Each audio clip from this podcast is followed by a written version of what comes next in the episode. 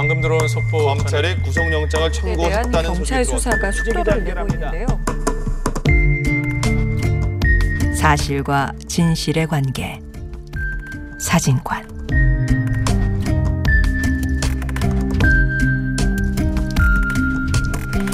지난 19일에 열렸던 문재인 대통령의 국민가요에 대해 어떻게 보셨습니까? 예정 시간도 훌쩍 넘겼었고요. 질문 신청도 세도했습니다. SNS로 참여한 시청자는 25만 명에 달했다고 그러고요. 어, 시청률 합계는 약 22% 정도로 나타났다고 하네요. 이렇게 뜨거운 반응은 국민이 대통령과의 소통에 목마르다는 뭐 증거라고 할 수 있겠습니다. 어, 사실과 사실의 어떤 관계를 이해해야 진실에 더 다가갈 수 있는지를 고민해보는 사실과 진실의 관계 사진관. 오늘 사진관에서는 어, 언론을 통하지 않고 직접 대통령의 말씀을 들을 수 있는 기회였다는 점에서 대통령의 국민과의 대화 여기에 대해서 말씀 나눠보겠습니다. 함께 하실 분 김성애 싱크와이 연구소장님 나오셨습니다. 네 안녕하세요. 안녕하세요. 예. 네. 김성애 소장님은 국회의원 보좌관 활동도 하셨다고 알고 있습니다. 네네. 싱크와이 정치연구소 이게 어떤 곳이고 뭐 어떤 활동들을 하고 계신 계시는 건가요? 예, 뭐 조금 전에 말씀하신 대로 국민들이 대통령과의 소통에 목마르다라고 하셨는데 예. 여의도와의 소통에도 많이 목말라 하시는 걸 느꼈습니다. 그래서 예. 어, 여론을 직접 듣고 그 내용들을 정리하고 싶다라는 취지로 저희가 제안을 드렸고 지금까지 한 7,700여 분 정도가 패널로 참가를 해 주셔서 저희가 네. 주관식으로 각각 의제에 대해서 설문조사 내용을 보내드리고 그 답변을 다시 정리해서 발표하는 방식으로 여론을 수렴하는 그런 연구소입니다. 아 그러니까 이제 패널을 구성해서 네. 에, 일정한 풀의 피조사자죠. 그런 네. 시민들을 참여시켜서 지속적으로 의견 수렴을 해서 조사를 좀 심도 있게 하고 그걸로 네. 이제 정책 연구도 하시는 뭐 네, 그런 걸로 그렇습니다. 이해함. 예, 그럼 김성애 소장님 이번에 문재인 대통령의 국민과의 대화 이 전체적으로 어떻게 보셨습니까? 한번 총평 한번 해 주시죠. 일단 문재인 정부의 최고의 홍보 아이템이라고 하면 문재인 대통령 본인 자신이겠죠. 예. 그런 점에서 놓고 봤을 때는 문재인 대통령이라는 아이템 자체를 잘 홍보했다는 점에서는 높은 점수를 주고 싶고요. 예. 대신 뭐 최근에 여러 가지 논란에서도 나옵니다만 공정에 대한 이야기가 너무 많잖아요. 그래서 예. 과정에서의 공정성에 너무 집중하다 보니까 내용적으로는 좀 부실한 측면이 있었다는 좀 아쉬움이 한편으로 남습니다. 예. 근데 이런 자리에서 사실은 뭐 일반 국민들을 패널로 모셔놓고 그것도 300명이나 어떤 깊이 있는 정책에 관해서 설명하고 또 토론한다는 게 사실은 불가능한 거 아닌가요? 그렇죠. 일단 사회적으로 흩어져 있는 의제들이 너무 많고 예. 각각 의제에 대해서 어 하나만 놓고 토론을 해도 시간이 부족한데 이렇게 늘어놓는 식으로는 잘 되지 않는다고 생각을 하고요. 예. 예전에 각본을 가지고 했던 청와대 기자회견, 예, 뭐 예. 기자간담회를 봐도 사실은 국제 분야, 그다음에 국내 분야, 경제 음. 분야, 사회 분야 등을 나눠서 하다 보면 재반박조차 하기 어려운 구조잖아요. 예. 그래서 이렇게 하는 것 자체는 예, 사실은 진짜 소통이 되기는 쉽지 않다고 생각을 저도 합니다. 예. 근데 뭐 전문가들을 모아놓고 기자회견을 하거나 토론을 하더라도 사실은 그 내용들은 익히 알려져 있거나 그런 내용 중심이었던 것 같은데요. 그렇기 이- 때문에 예. 뭐 정답이 따로 있나요? 국민과의 소통 방식에. 정답은 따로 없겠지만 지금보다 좀 다른 방식으로 한다고 하면 지금 사회적으로 가장 첨예하게 나서는 예. 현안을 가지고 한두 가지 정도 주제에 아, 집중해서 음, 집중해서. 반박과 재반박을 하는 형태로 해서 예. 하나씩 매듭을 짚고 가는 게 그렇게 하면 좀 자주 하셔야겠지만 예. 예, 그게 낫지 않을까 싶네요. 그러니까 일단 뭐 가장 소통에 좋은 방법은 많이 하는 그겠죠. 많은 소통이 나쁜 소통일 수는 없는 거니까요. 예, 그렇습니다. 예, 예. 예. 그래서 저는 그런 걸 좀 느꼈거든요. 이 국민 원래 부제가 국민과의 대화이고 국민이 묻다였지 않습니까? 네. 근데 국민들은 뭔가 궁금해서 묻는다기보다는 대통령한테 좀 따진다는 그런 느낌이 있었습니다. 먼저 자기 의견이 명확하게 있고 그걸 대통령한테 이야기하고 왜 제대로 안 하고 있냐. 좀 뭐 말은 좀 공손하겠지만 따진다는 그런 느낌이 있었거든요. 글쎄 저는 이게 우리나라가 조선 시대를 거쳐온 나라라서 그런 건지 예. 사실은 입법, 사법, 행정부가 분리되어 있는 나라이고 행정부의 수반일 뿐인데 대통령이 예. 이 자리는 좀 저에게는 그러니까 따지는 것도 맞지만 상소하는 자리로 보였어요. 그래서 예, 예. 사회 각종 아젠다를 다 들고 와서 내 것을 먼저 처리했으면 좋겠다라는 예. 식의 논의들이 좀 이루어진 것이 좀 안타까웠고요. 예, 저도 그런 느낌은 있, 기본적으로 있었던 것 네. 같아요. 예. 그- 그런 데- 것들이 사실 정리되려면 아젠다가 사전에 정리가 되었어야 하는데 예. 어떤 아젠다는 하고 어떤 아젠다 하지 않겠다라고 하면 공정성 시비에 휘말리게 되니까 그게 자꾸 예. 쳇바퀴를 돌았던 게 아닌가 예. 그런 생각이 듭니다. 그럼 좀 긍정적인 면은 어떤 걸 찾을 수 있을까요? 일단 대통령이 달변가는 아니고요. 예. 주어진 질문에 대해서 한마디로 정리를 해서 딱딱 쳐내는 스타일은 아니시죠. 예. 예. 그 반면에 쭉 지켜온 역사가 그렇고 본인의 성정이 그러한데 남들의 이야기를 듣고 그 이야기에 깊이 공감하는 능력만큼은 뭐 타의 추종을 불허하는 것 같습니다. 예. 그래서 그 자리는 아 제가 여러분들의 이야기를 듣고 있습니다. 그리고 지- 저러- 여러분들의 이야기에 공감하고 있습니다라는 메시지를 전해주는 데 있어서는 뭐 충분한 역할을 했다고 생각을 합니다. 예, 예.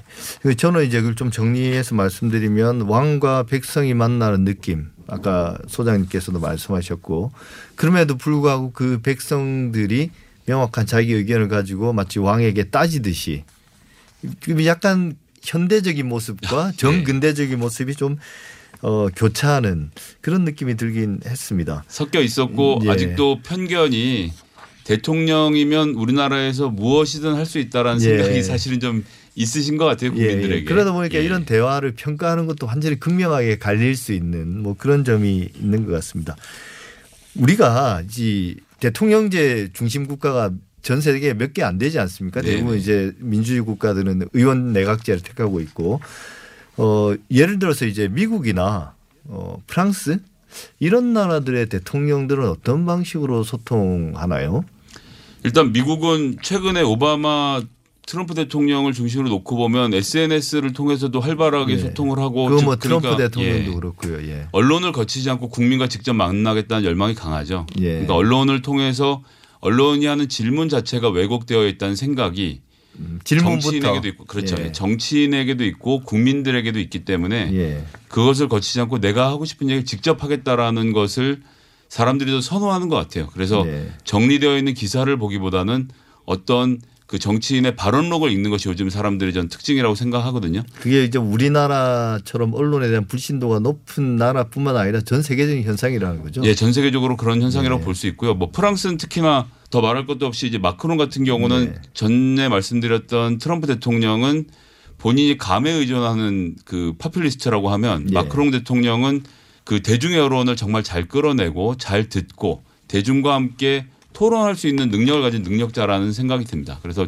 뭐 올해 노란접기 사건 이후에도 국가 대 토론회를 주최해서 네. 해왔던 일련의 과정을 보면 그런 식의 토론 문화를 통해서 문제를 해결해 가는 과정이 굉장히 인상 깊었어요. 그 토론 문화라는 게 뭐 트위터 말씀하시는 건가요? 아니면 이런 어떤 공개적인 토론장들을 계속 만들어낸다는 건가요? 이제 사회적 대토론이라고 하는데 예. 뭐 일단 프랑스에는 그런 제도 자체가 잘 정착이 되어 있고 예. 한데 이제 노란 조끼 시위의 내용들을 중심으로 놓고 그 의견에 대해서 반박하기보다는 그럼 이 의견에 대해서 정말 국민들 절대 다수의 의견은 어떤지 들어보자라고 해서 타운홀 미팅을 요청을 하고 예. 제가 알기로 한 6천 군데 넘는 곳에서 이런 관련된 토론들이 벌어졌고 그 중에 일부는 마크롱 대통령이 일부러 참석하기도 하고 갑자기 참석을 하기도 하고 어떤 토론에선 패널이 먼저 떠난 자리를 끝까지 6시간씩 지키고 앉아서 한 주제에 대해서 토론을 하는 예. 그런 모습들을 보여주면서 이 진정성이 통했다고 생각을 하고요. 예. 우리나라도 이제 숙의 민주주의가 도입이 돼서 여러 가지 논의들이 조금씩 이루어지지 않습니까? 예. 근데 이제 숙의 민주주의 뭐 입시 문제도 그렇고 핵 문제도 그렇고 수구의 민주주의를 통해서 문제를 해결해 갔는데 마크롱 대통령 했던 것과의 결정적인 차이는 대통령이 직접 들었느냐 안 들었느냐의 차이라고 저는 생각을 합니다. 대통령이 직접 설득하는 과정이 들어가니 그 과정에서 논박에서 진 사람들이 인정을 하게 되고 아. 그렇게 되면서 반대를 했던 의견들이 찬성으로 돌아서게 되고 그런 과정을 통해서 마크롱 대통령이 본인의 개혁 과제들을 관철시켜 가지 않았나. 예, 예. 어, 우리가 그동안 이제 문재인 정부가 들어서서 청와대가 다양한 방식의 어떤 그 소통의 길들을 만들어냈는데 뭐 국민청원이 가장 대표적일 거고요. 네. 그다음에 이제 SNS나 뭐 유튜브 채널 같은 걸 통해서 어, 대통령을 우리가 직접 보기는 힘들지만 그 청와대에서 일어나는 일들을 상세하게 볼 수 있는 그런 기회들을 제공하긴 한 것 같습니다. 예. 전체적으로 봤을 때 이 문재인 정부의 대국민 소통 방식에 대해서는 어떻게 생각하십니까? 저는 제공하는 정보의 양에서는 충분하다고 생각을 합니다. 즉 예. 보여지는 양은 관심을 가진 사람 누구라도 대통령이 어떻게 생각하고 어떤 말을 하고 어떤 정책을 펴고 있는지 충분히 알 수 있는데 예. 문제는 우리의 의사를 혹은 반대하는 사람들의 의사를 어떻게 음. 반영할 것 가진가를 포함해야 대화라고 생각을 하거든요. 예. 근데 이제 그런 것이 아직은 좀 틀이 갖추어지지 않지 않았나 예. 싶은 아쉬움이 있는 거죠. 지금 할 수 있는 일이라고는 댓글을 달거나 청와대 게시판에 청원을 하는 정도인데 예. 사실은 청와대 청원 게시판에 올라온 내용의 절반 넘게는 국회가 해결해야 될 과제들이잖아요.